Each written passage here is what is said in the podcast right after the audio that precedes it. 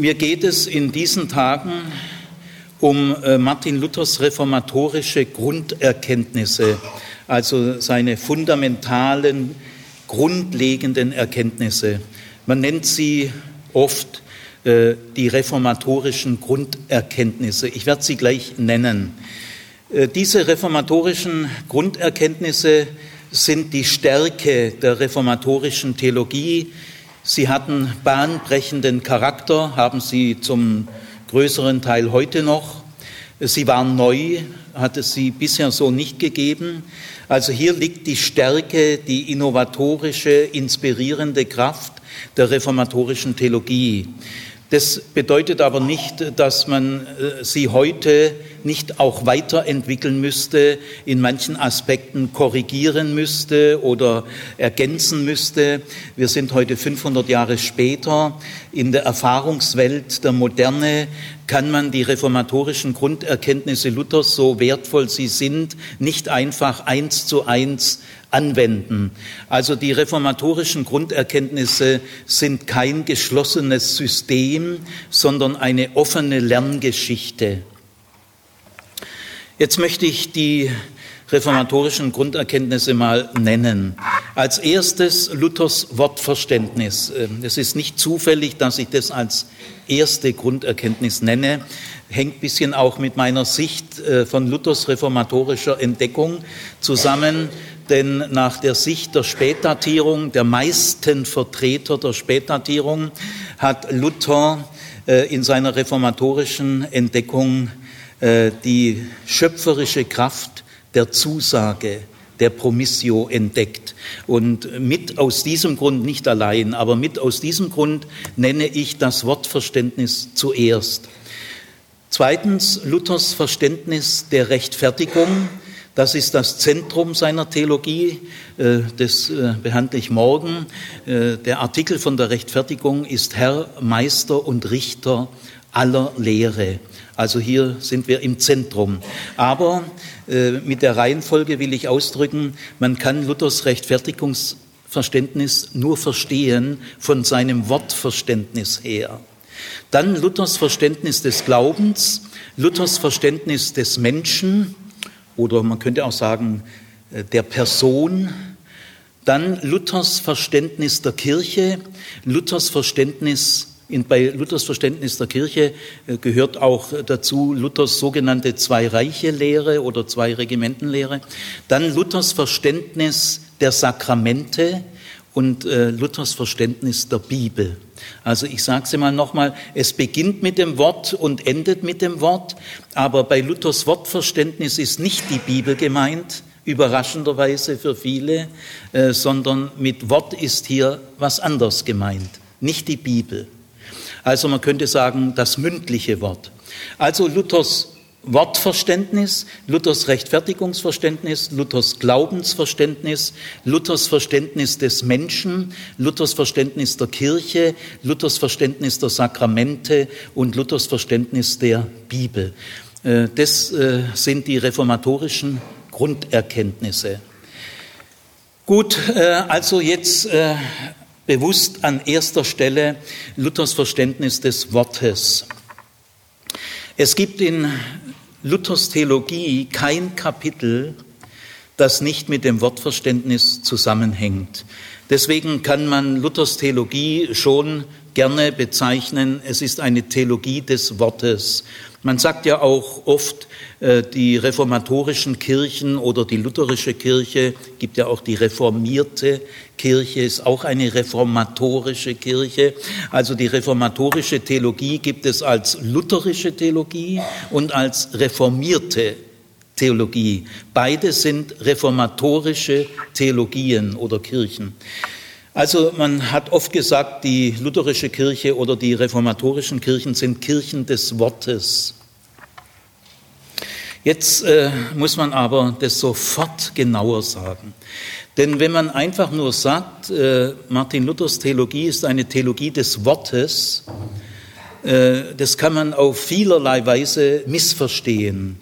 Jetzt sage ich mal in aller Freundschaft, ich meine das jetzt nicht polemisch, gar nicht. Ich meine das in christlicher Solidarität. Äh, wenn man die Formel es ist eine Theologie des Wortes, sagen wir mal pietistisch versteht, versteht man das anders als Luther. Oder wenn man es evangelikal versteht, versteht man darunter was anderes. Oder insbesondere, wenn man es fundamentalistisch versteht.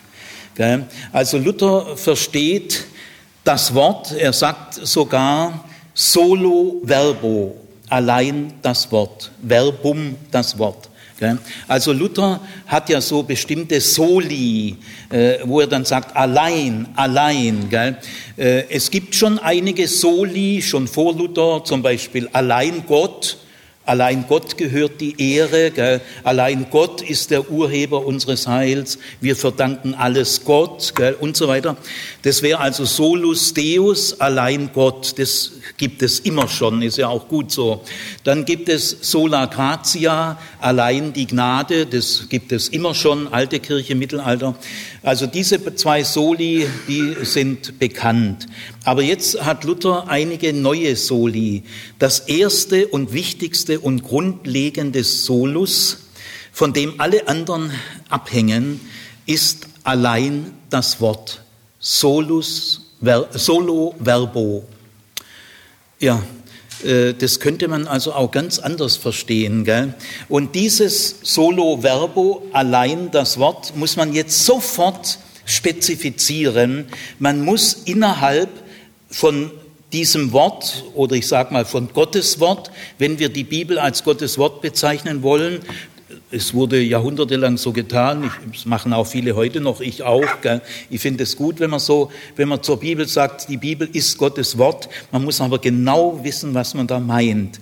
Der Satz, die Bibel ist Gottes Wort, kann man auf zehnerlei Weise verstehen und davon sind einige ziemlich falsch.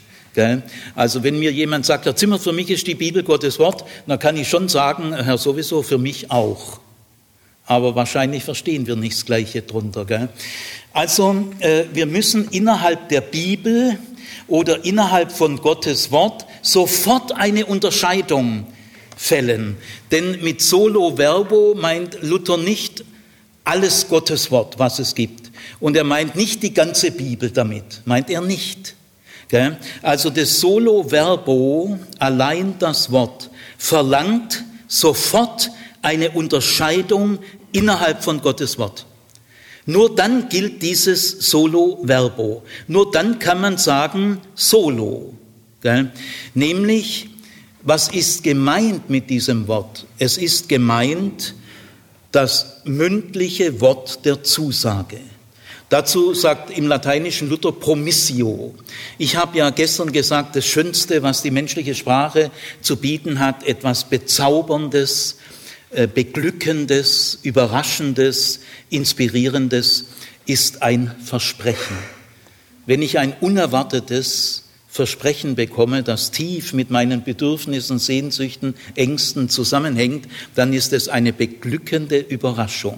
Wenn mir jemand, das kann man ja nie verlangen, ein Versprechen kommt immer freiwillig und es kommt oft unerwartet. Gell? Und äh, zu diesem Versprechen sagt Luther Promissio. Wenn ich jetzt also Promissio sage, dann müsst ihr immer diese zauberhafte, beglückende, reizvolle Atmosphäre eines Versprechens äh, atmosphärisch äh, im, im Blick behalten. Luther sagt aber nicht Versprechen, sondern er sagt Zusage. Äh, das hat einen tiefen Grund, nämlich in einem echten, guten, ehrlichen Versprechen steckt immer das Moment der Zusage. Die Zusage betont einen entscheidenden Aspekt in diesem, in diesem schönen Sprachhandlung Versprechen, nämlich es gilt. Es gilt mit sofortiger und endgültiger Wirkung. Also du kannst dich darauf verlassen. Ich sichere dir das zu. Statt Zusage könnte man auch sagen Zusicherung. Also und Luther liegt an diesem äh, verbindlichen Element im Versprechen und deswegen sagt er nicht einfach Versprechen, das meint er aber auch, äh, sondern er trifft sofort den Punkt, es ist diese Zusage, ein Element der Zusage. Ich war mal äh, in einer Gemeinde, kurze Zeit Gemeindepfarrer und bin dann bald wieder gegangen, wurde Assistent bei Herrn Nipko und äh, mein Nachfolger war ein Gefängnispfarrer. Und der hat mich, glaube ich, zehn oder 15 Mal angerufen, ah, Herr Zimmer, soll ich wirklich nochmal in die Gemeinde arbeiten? Ich bin 48, ich habe schon Kinder.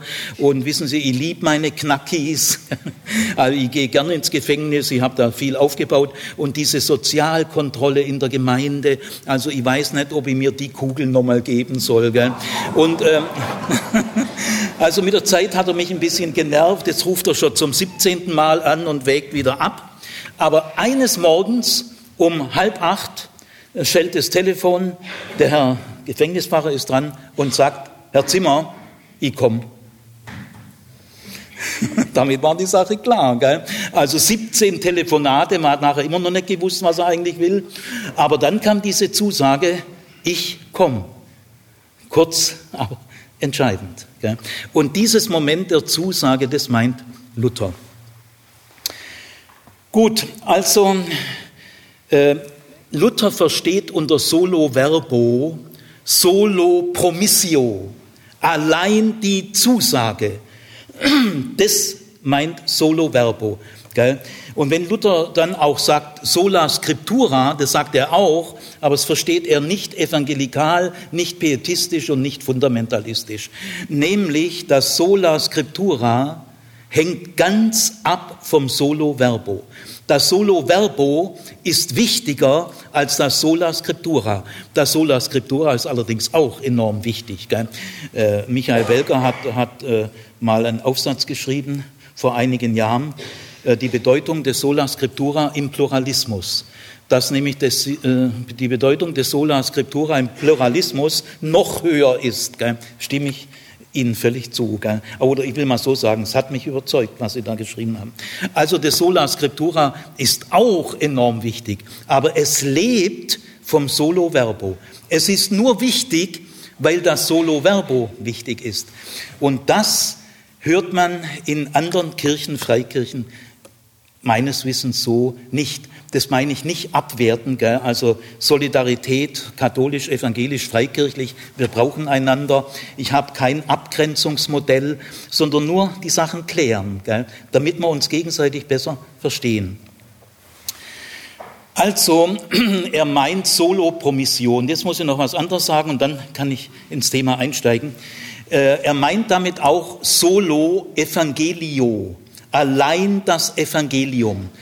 Denn mit Wort, Verbo, Verbum meint Luther immer Promissio und Promissio ist genau das gleiche wie Evangelium. Das ist bei Luther alles identisch. Gell?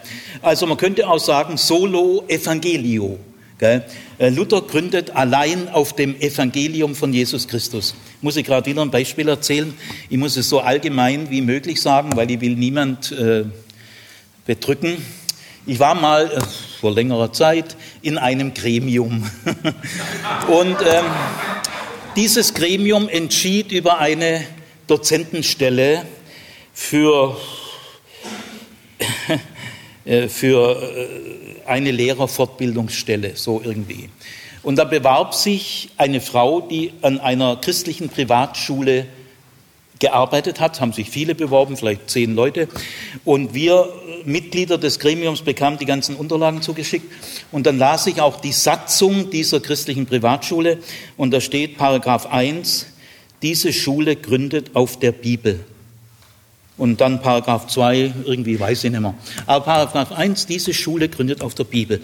Und dann habe ich in dem Gespräch, Vorstellungsgespräch, diese liebenswürdige Frau gefragt, also ich habe da gelesen in ihrem Schulwerk, Paragraph 1, diese Schule gründet auf der Bibel.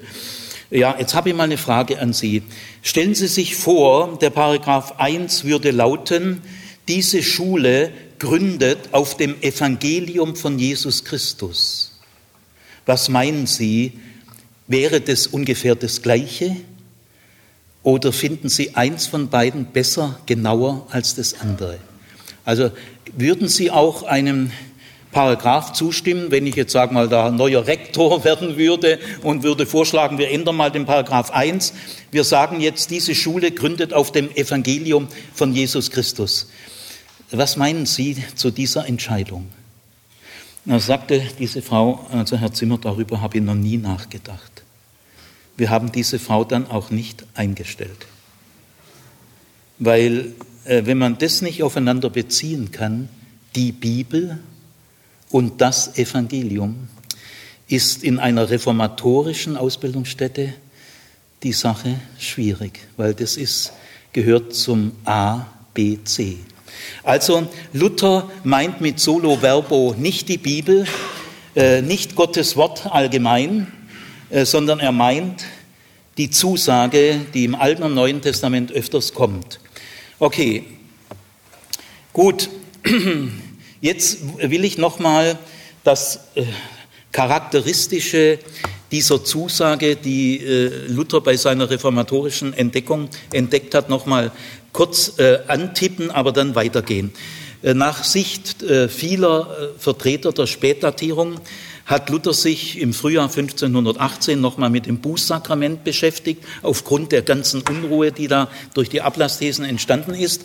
Und bei dieser nochmaligen Beschäftigung hat er sich dem Absolutionswort zugewandt. Das Bußsakrament, das gibt es erst seit dem Mittelalter, da wurde die Buße genau in einer bestimmten Handlung geordnet.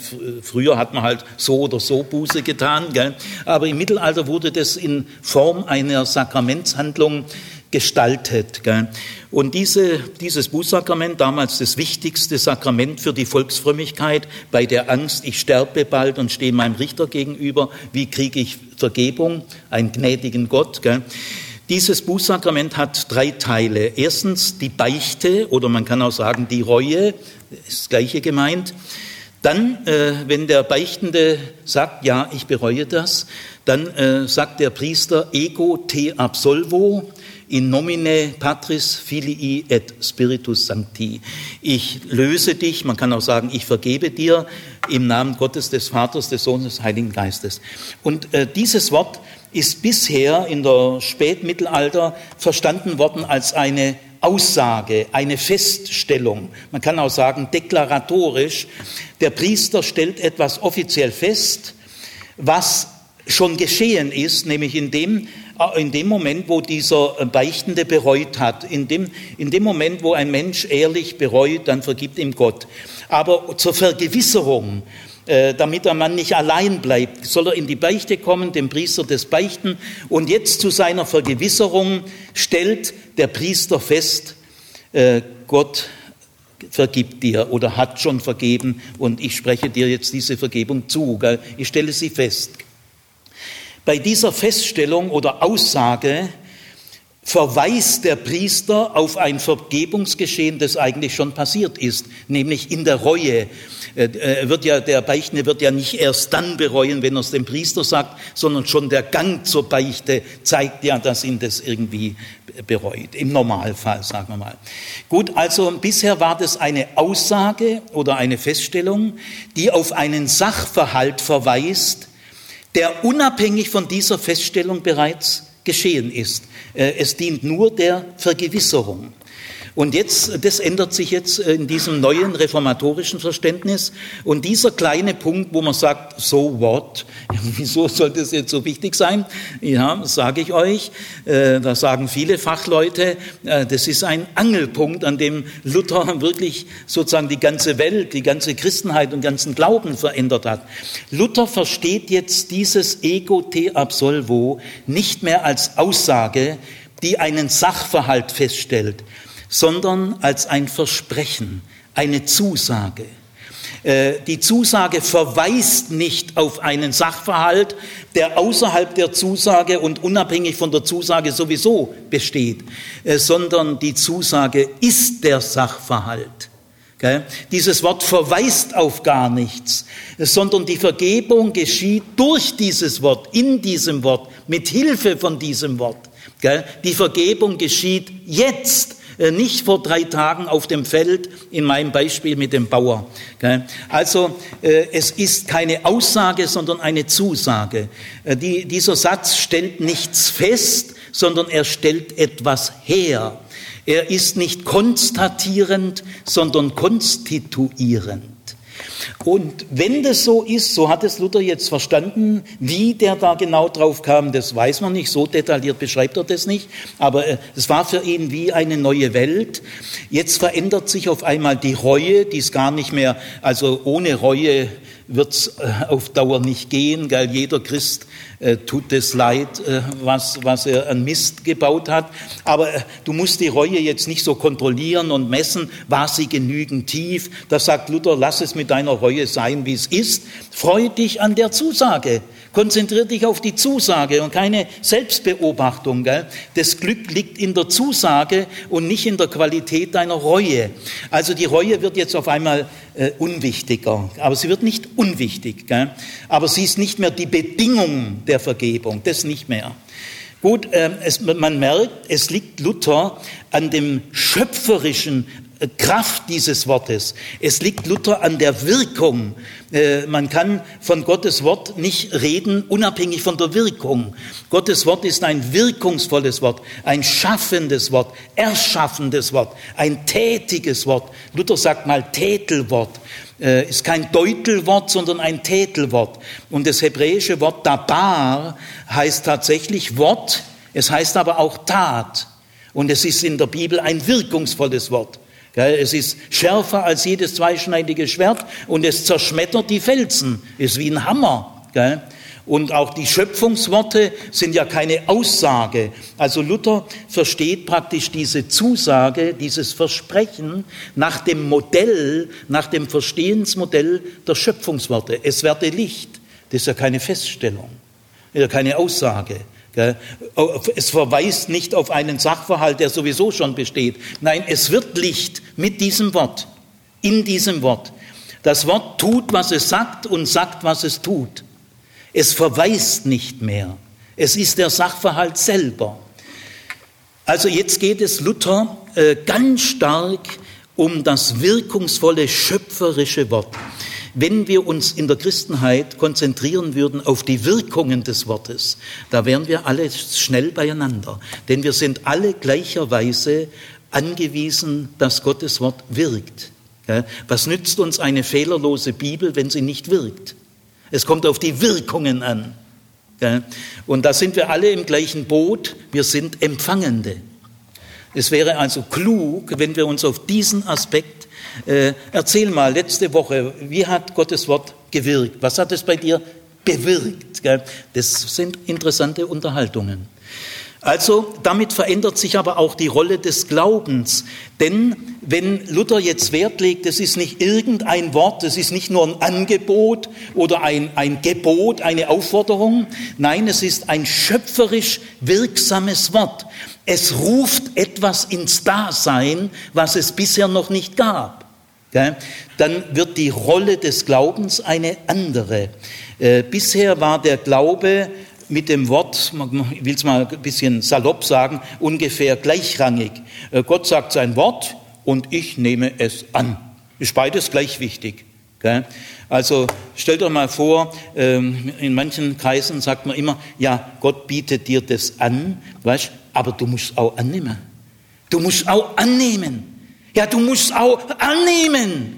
Stell dir mal vor, äh, meine Nichte, ich denke mir ein super schönes Geschenk aus, wo ich genau weiß, äh, da werden ihre Augen leuchten. Gell?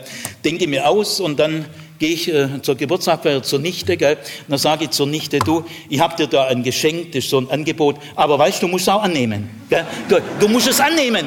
Äh, und wenn ihr das nochmal sagt, dann sagt die Nichte, pack dir dein Geschenk und, und geh wieder heim. Gell? Also da, da werden die Akzente verschoben. Ein, ein wirkungsvolles äh, Geschenk, ich sag dir, da, da krapschst du sofort danach.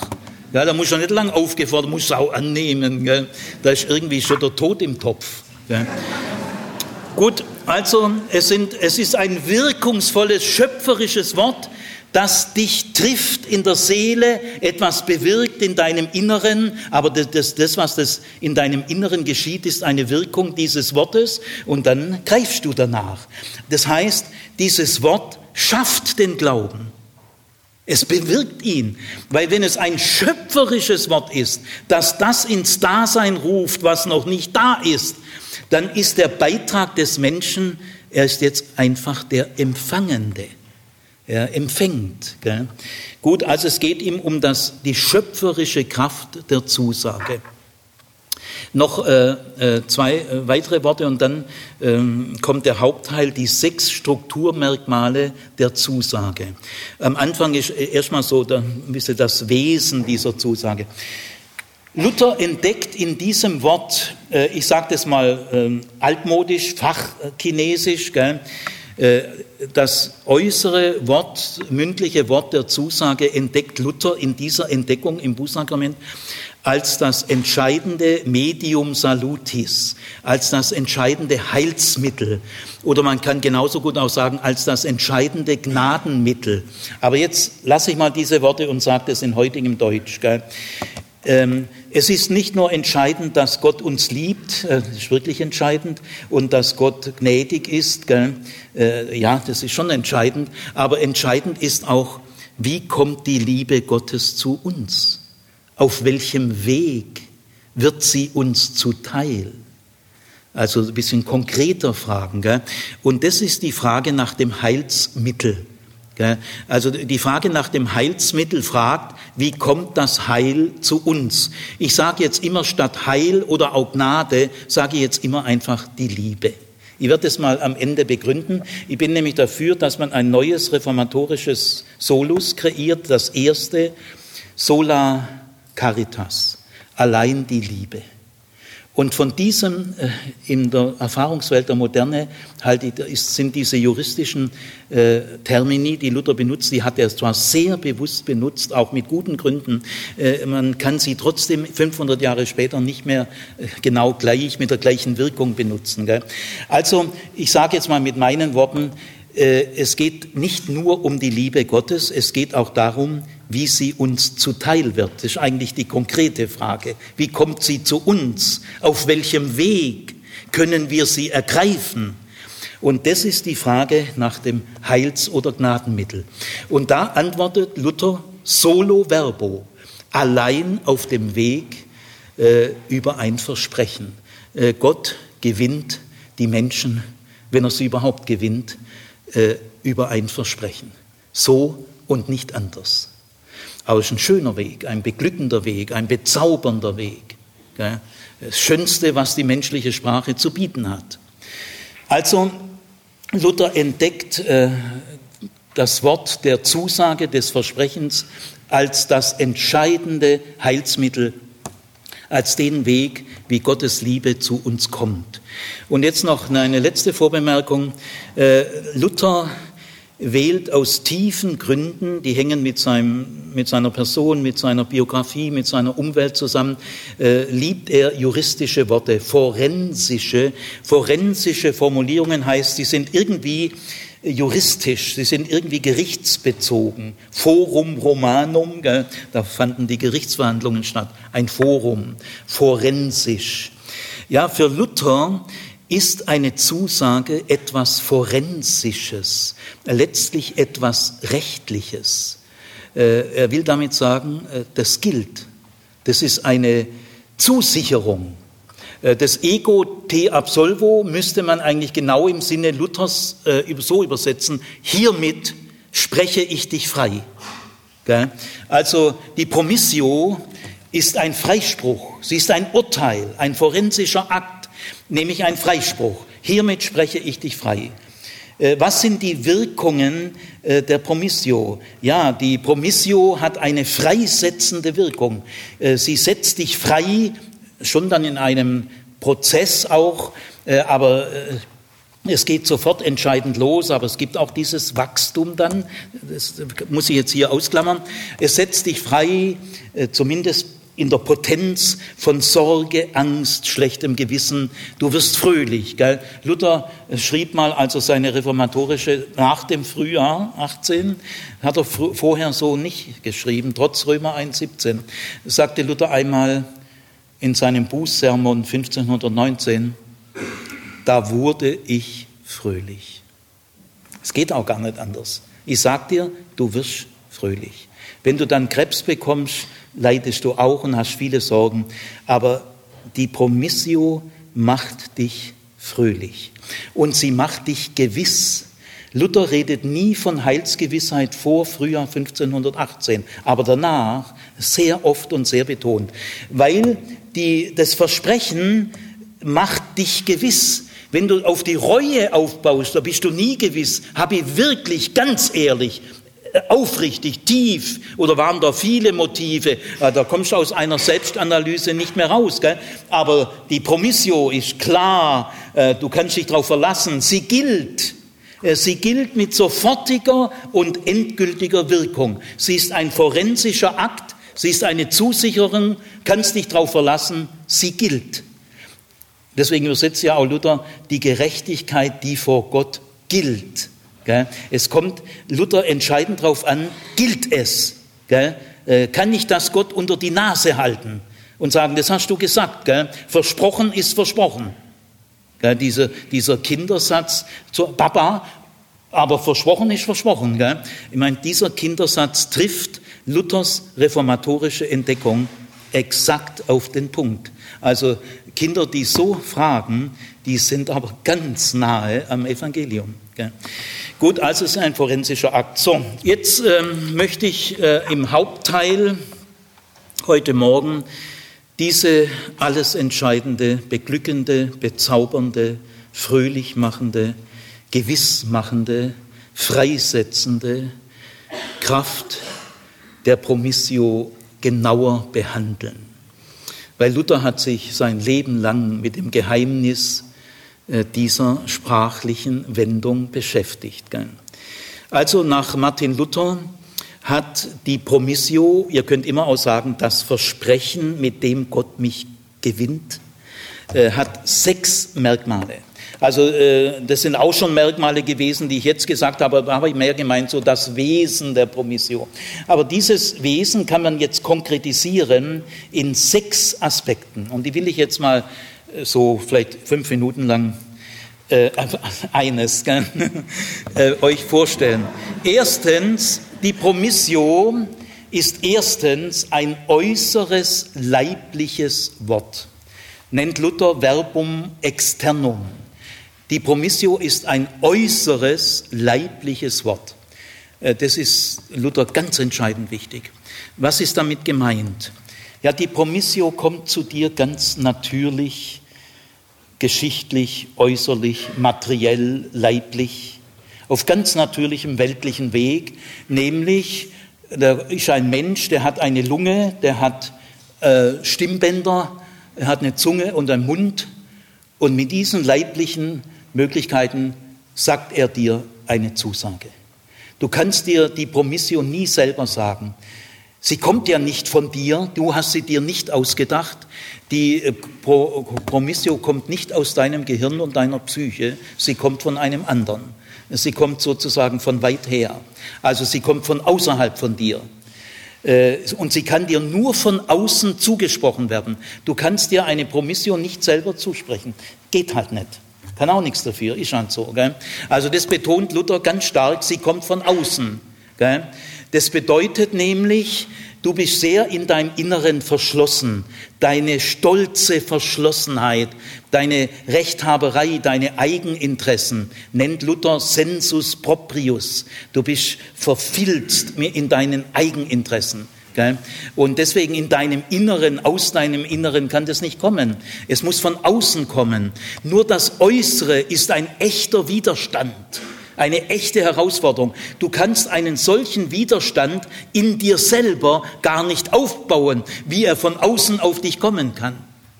Also nur das, was von außen auf dich trifft, kann eine tiefe Herausforderung sein, ein echter Widerstand und kann dich herauslocken aus dir selbst. Luther sagt, ponis nos extra nos. Es zieht dich aus deiner Gartenzwergidylle und, und dein, deinem Lebens, äh, was du da so zurechtgelegt hast, indem du da rumeierst. Die Promissio, die zieht dich da raus. Denn sie kommt von außen und sie zieht dich aus deinen inneren Verwicklungen heraus. Äh, deswegen muss sie äußerlich sein. Leiblich, natürlich, äh, bei Luther hat eigentlich das Wort übernatürlich äh, eigentlich keinen Sinn. Also ich sage mal ein bisschen übertrieben, äh, sagt es nicht weiter. von mir aus könnte das Wort übernatürlich gesetzlich verboten werden, weil es bringt nur Unsinn. Gell? Weil die Leute, die alles so ein bisschen übernatürlich, die verachten sehr schnell das Natürliche. Aber das äußere Wort, Gott arbeitet mit der Kreatur, äh, mit dem Materiellen, mit dem Äußeren. Äh, er spricht durch die Kreatur zur Kreatur. Gott lockt nicht, wie Augustinus mal gesagt hat, Gott lockt dich nicht von den Kreaturen weg und jetzt konzentrierst dich auf mich. Nein, er liebt ja seine Kreaturen. Luther hat auch keine Verachtung des Materiellen. In der späteren europäischen Geistesgeschichte Geist und Materie. Ja, Geist, Geist ist das Vornehme und Materie ist ein bisschen bäbä, ein bisschen schmutzig, das ist das Primitive. Nee, Materie ist doch Schöpfung. Oder auch der Leib-Seele-Dualismus, der vor allem bei Platon ist. Die Seele ist das Vornehme am Menschen, der Leib ist das Gefängnis der Seele. Gell? Nach Platon, ich achte ihn aber schon hoch. Man muss aufpassen mit so Beispielen. Gell? Also Platon ist sicher eines der größten Genies äh, gewesen und wir können alle von ihm sehr viel lernen. Gell? Ich habe eine Hochachtung vor diesem Mann.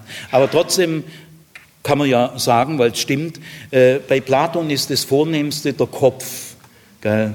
Äh, und dann, äh, je tiefer es wird, desto mehr Bebe. Also Herz geht noch, gell? aber der Kopf ist wichtiger wie das Herz bei Platon. Gell? Und was da noch drunter kommt, das ist animalisch. Das ist, äh, Tiere bumsen auch. Gell? Das ist ja nichts Besonderes, gell? aber der Kopf. Gell? Also ich will mal sagen, das ist alles weit weg von Martin Luther. Denn das äh, Gnadenmittel, mit dem die Liebe Gottes zu uns kommt, wer hätte das gedacht? Gell? Das hast du dir nicht ausgedacht, weil dieses äußere Wort de, des, der Zusage, das hat Gott so beschlossen. Gell? Und deine selbsterdachten Spekulationen, die sind unwichtig. Gell? Such nicht Gott irgendwo, den allgegenwärtigen Gott. Da wirst du nie fertig mit deiner Suche. Greif ihn dort, wo er zu finden, wo er sich finden lässt. Nämlich im Wort der Zusage. Da kannst du ihn packen. Also das äußere leibliche Wort. Mit diesem Äußeren betont Luther überhaupt die Bedeutung des Äußeren, der Wirtschaft, der Politik, des Rechts. Geistlich heißt nicht im Gegensatz zum Weltlichen bei Luther. Geistlich, ja, äh, Frage der wirtschaftlichen Gerechtigkeit ist eine sehr geistliche Frage. Äh, die Fragen in der Politik, die tieferen Fragen, das sind geistlich von großer Relevanz. Also geistlich heißt nicht nur das Innere, das Spirituelle. Luther redet ja von Schwärmern. Gell? Ich war mal auf einem Podiumsgespräch, da war ein, ich komme ja aus der Pfingstbewegung gell, ursprünglich. Gell? Ich habe auch heute noch schöne Kontakte. Ich bereue das auch nicht. In diesen Jahren in der Pfingstbewegung habe ich tiefe Erfahrungen gemacht, die mich bis heute beglücken und prägen. Bis heute. Aber dann Universitätsstudium ist auch gut gewesen. Gell? Also die Mischung, die Mischung ist gut. Gell? Erst auf eine Pfingstbibelschule und dann an die Universität.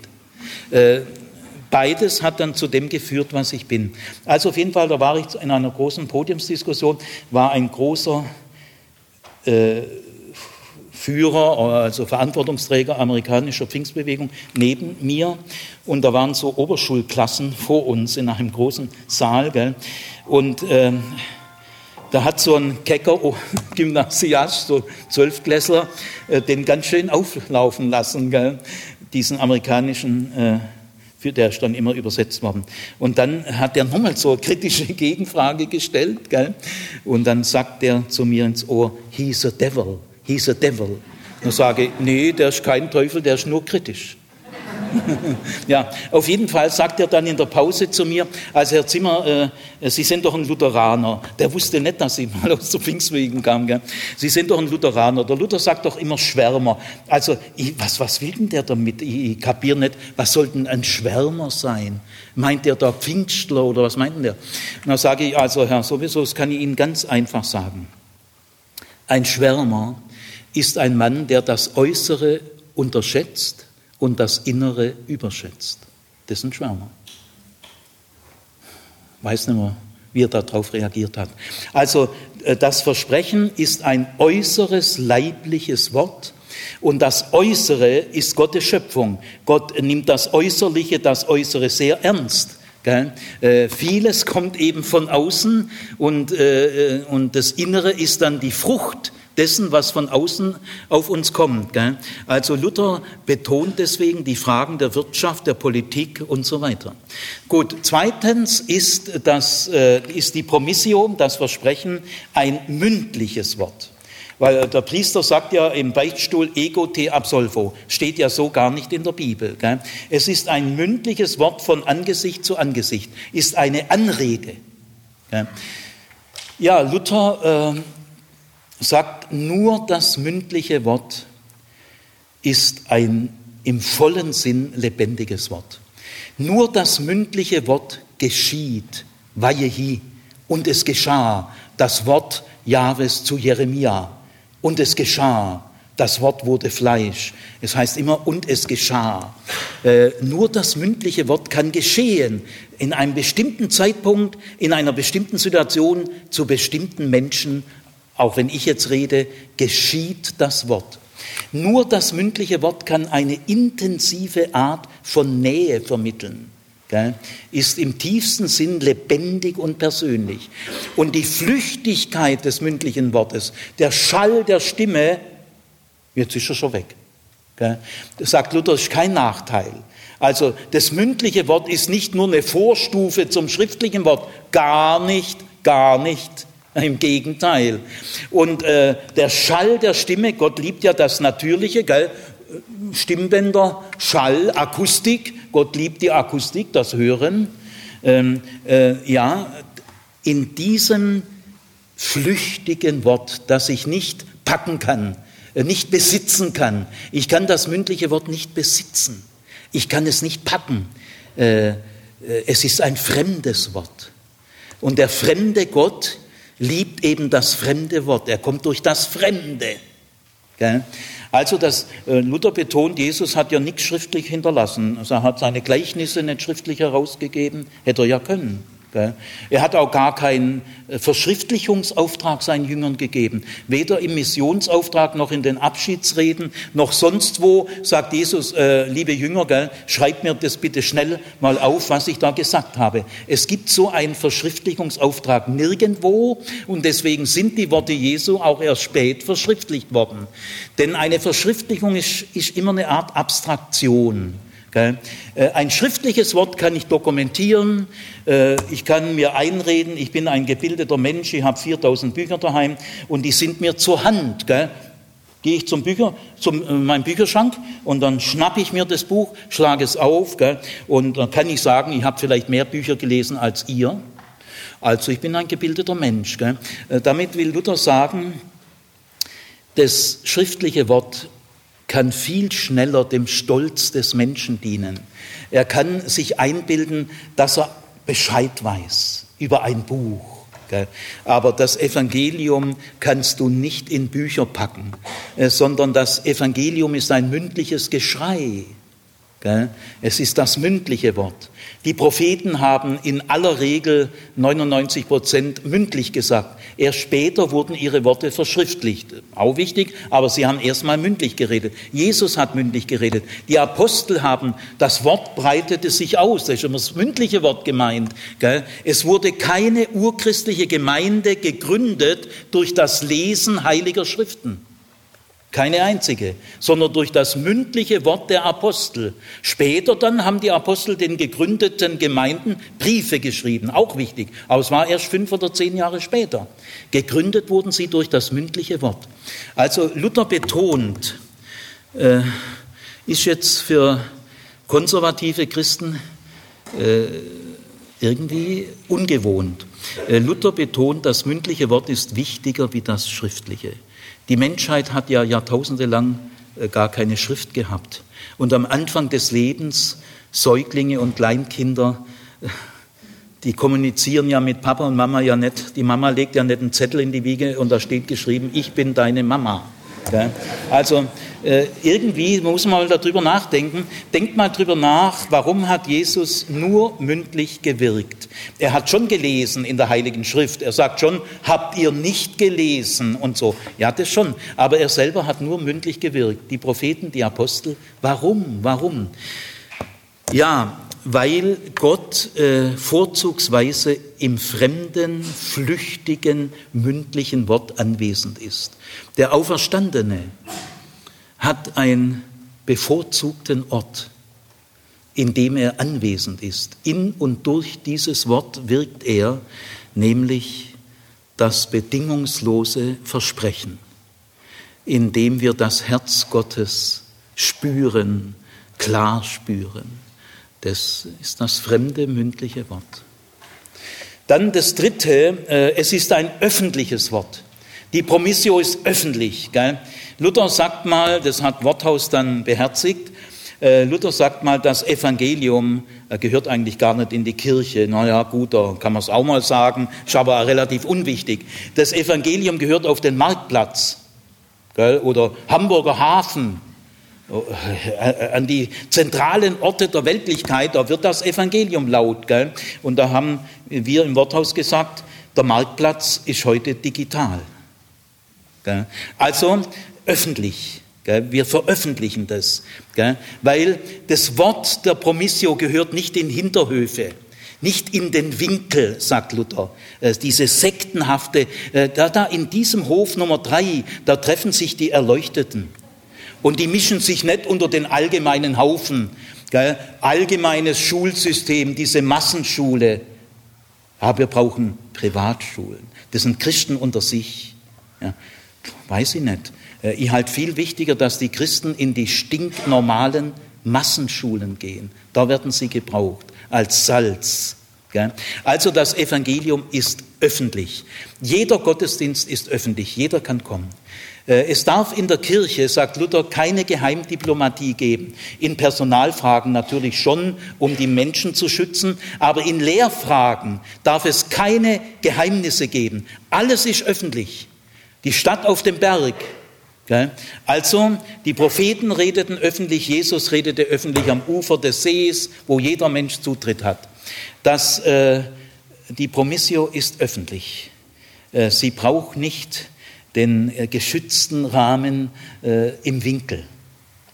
Und das äh, hat dann auch eine ganz andere öffentliche Verantwortung. Die Reformatoren waren dann eben auch bereit, öffentliche Verantwortung in ihrer Gesellschaft zu übernehmen. Also äh, überprüft mal euer Verhältnis zur Öffentlichkeit. Vor allem dann, wenn ihr in so Spezialgruppen seid.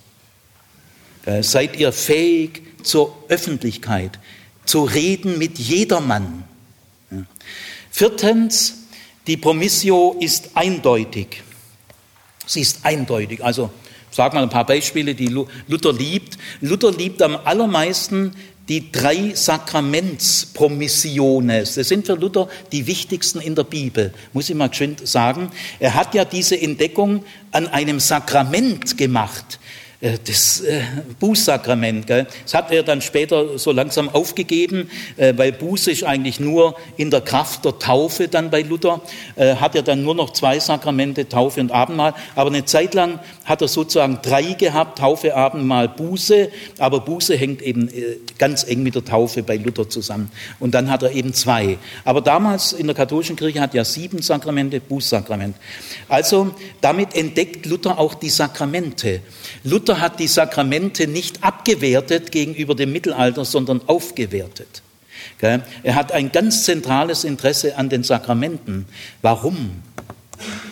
Er hat ein völlig neues Sakramentsverständnis bekommen, nämlich dieses Absolutionswort ego te absolvo ist ein schöpferisches, wirkungsvolles Wort direkt aus der Liebe Gottes zu dir. Äh, das wirkt in dir. Wenn es Glauben in dir schafft, dann wirkt es auch. Und äh, deswegen ist das das Zentrale. Luther sagt, äh, beim Abendmahl heißt es ja, Jesus nahm das, habe ich von Michael Welker gelernt, ähm, erstens nahm das Brot, äh, Michael Welker in seinem Abendmahlbuch tut diese Handlungen Punkt für Punkt aufdröseln. Gell? Ich will äh, Ihnen mal sagen, dass ich, wie ich das gelesen habe. Also es kommen folgende Handlungen. Jesus nahm das Brot, brach es, dankte, gab es ihnen und sprach. Ich sage es nochmal, weil es so wichtig ist. Gell? Jesus nahm das Brot, brach es, dankte, gab es ihnen. Es ist eine Gebehandlung. Er gibt. Er, er will von den Jüngern an dem Abend nichts. Er hätte auch sagen können, ich will jetzt mal was von euch. An dem letzten Abend, wo es nur noch um das Allerwichtigste geht, gibt es keine Appelle, keine Ermahnungen, sondern die Promissio. Das ist mein Leib für euch gebrochen, das ist mein Blut für euch vergossen. Und dieses für euch pro vobis ist für Luther der Inbegriff des Versprechens. Ich mache das alles wegen euch, äh, euch zu gut. Gell? Gut, also äh, das Besondere, und bei der Taufe, ich taufe dich auf den Namen, äh, im Namen des Vaters, Sohnes, Heiligen Geistes und gemeint ist zur Vergebung der Sünden. Das ist also auch eine Promissio. Und jetzt sagt Luther das Besondere an den Sakramentspromissiones, das Einzigartige, sie sind verbunden mit einer Handlung.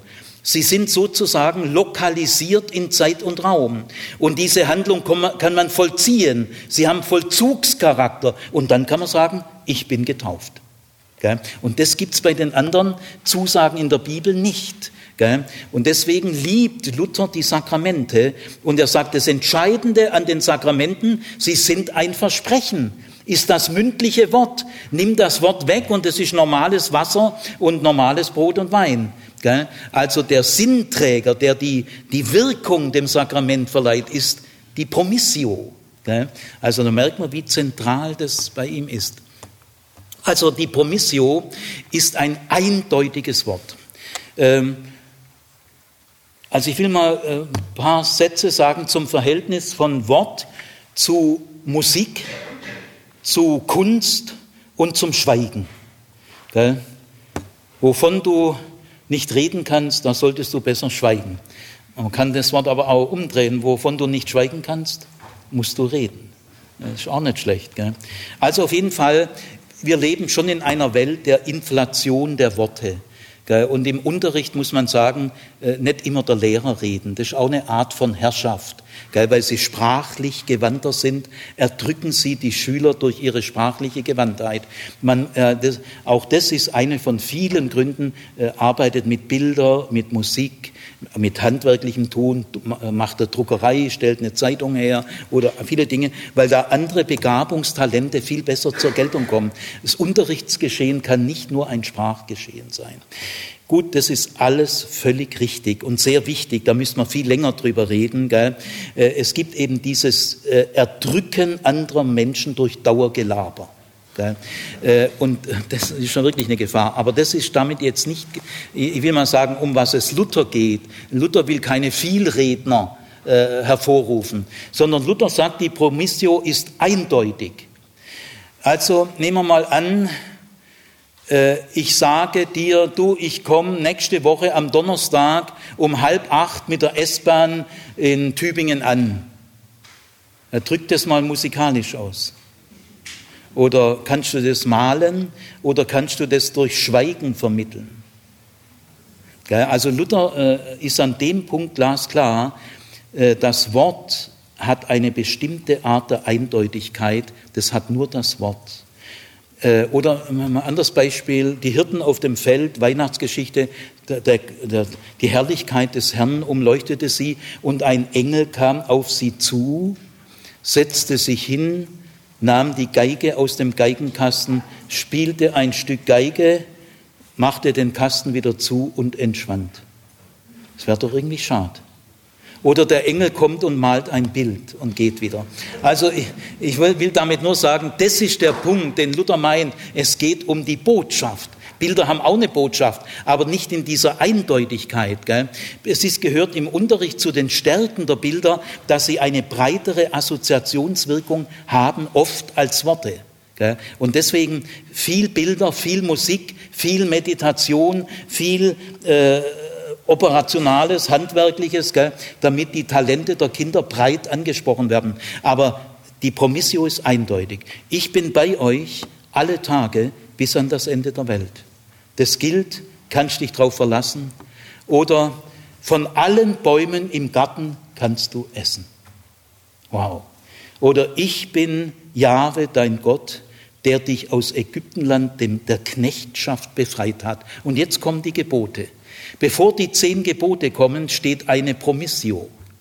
Und ohne die Promissio kannst du die zehn Gebote fast den Hasen geben. Sie leben nämlich von der Promissio. Am Anfang des Matthäusevangeliums heißt es, euch ist heute der Retter geboren. Und am Ende des Evangeliums heißt es, ich bin bei euch alle Tage bis an das Ende der Welt. Da sagt Luther, das ist eindeutig. Und deswegen kannst du gewiss werden. Pack Gott bei diesen Worten. Pack ihn, reib es ihm unter die Nase und du wirst sehen, die Worte wirken. Gell? Also die Worte sind eindeutig. Und deswegen war Luther auch gegen den vierfachen Schriftsinn, dass man alles Mögliche allegorisierend in der Bibel, geheimnisvoll aus den Bibeltexten herausquetscht. Nein, er sagt, achtet auf die Wörtlichkeit des Wortes. Luther hat wie keiner vor ihm bei einem Bibeltext, vor allem bei den Einsetzungsworten oder anderen, Millimeter genau alle grammatischen Phänomene beachtet. Äh, er, mit ihm hat es begonnen, dass man einen Bibeltext Millimeter genau äh, grammatisch, stilistisch äh, ernst nimmt und dann redet die Bibel. Je, je genauer so, so, äh, du sie ernst nimmst, desto klarer redet sie. Gell? Weil das Eindeutige will auch eindeutig werden. Gell? Gut, also die Promissio ist eindeutig. Dann äh, das fünfte Merkmal, die Promissio hat eine austeilende Kraft. Äh, Christus hat auf Golgatha, sagt Luther in seiner Sprache jetzt, das Heil erworben, ein für allemal. Aber die Versprechungen, die dich erreichen, da kommt dieses Heil zu dir. Äh, die, die, die Versprechungen, in denen kommt die Liebe Gottes zu dir und äh, da erreicht dich das, was Christus erworben hat. Äh, ist ein austeilendes Wort. Und das sechste Merkmal, die Promissio, das Versprechen, ist adressatenorientiert. Es heißt, es ist an sich schon für mich. Eine Promissio ist gar nicht an sich. Nein, sie ist Sie ist von Anfang an Zuwendung, adressatenorientiert. Das Göttliche an Gott ist seine Zuwendungslust und seine Zuwendungskraft. Das ist das Göttliche an Gott. Und das spürst du in der Promissio. Ich möchte als letztes noch einen kleinen Exkurs anbringen zum Verständnis der Sprache. Denn äh, Luthers äh, Entdeckung, wie ich sie jetzt geschildert habe, war auch eine sprachliche Entdeckung. Äh, Luther entdeckt, dass die Sprache auch eine schöpferische Seite hat, dass die Sprache Wirklichkeit umgestalten kann. Und äh, das ist im 20. Jahrhundert dann auch gesehen worden, Wittgenstein und viele andere. Heute ist es äh, durchaus bekannt. Aber Luther hat da auch eine Entdeckung an, der, an, dem Wesen der Sprache, an der Eigenart der menschlichen Sprache gemacht. Da war er seiner Zeit durchaus voraus. Und das will ich mal in einen etwas größeren Horizont stellen.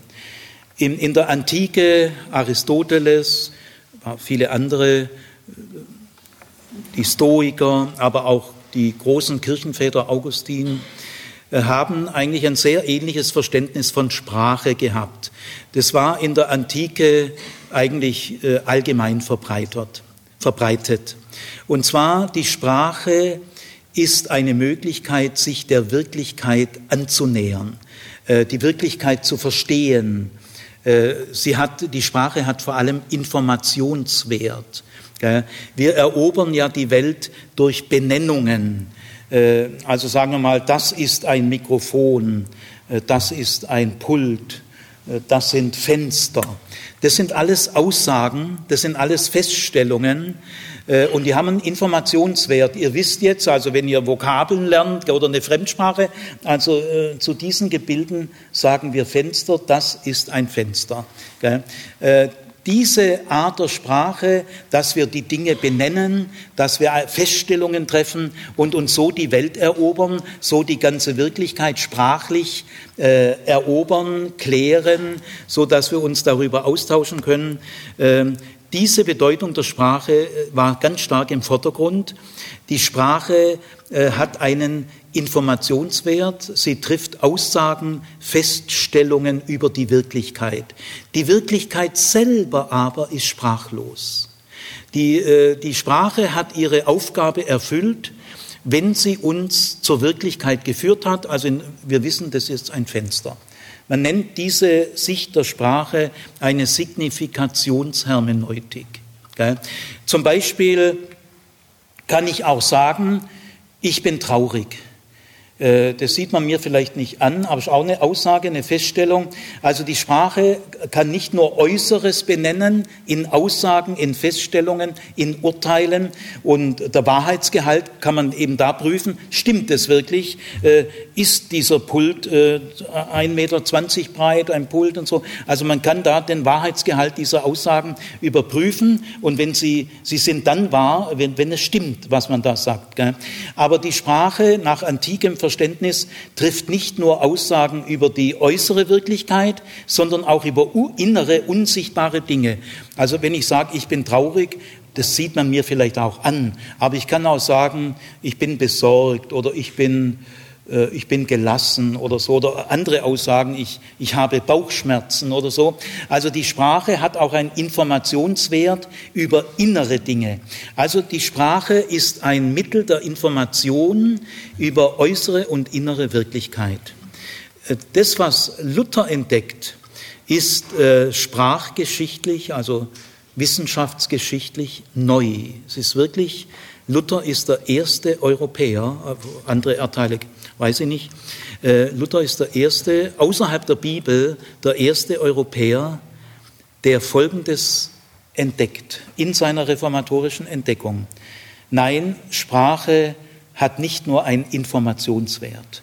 Da kann man Informatik studieren, den Informationswert kann man computerisieren, man kann Bücher darüber dokumentieren, äh, ist ein wichtiger Weg. Äh, die Info der Informationswert der Sprache ist sicher sehr wichtig, aber das Geheimnis der Sprache ist eigentlich die Anrede. Die Sprache äh, des Menschen hat Anredecharakter und die Anrede ist mehr als eine Information. Und die Sprache hat schöpferische Kraft.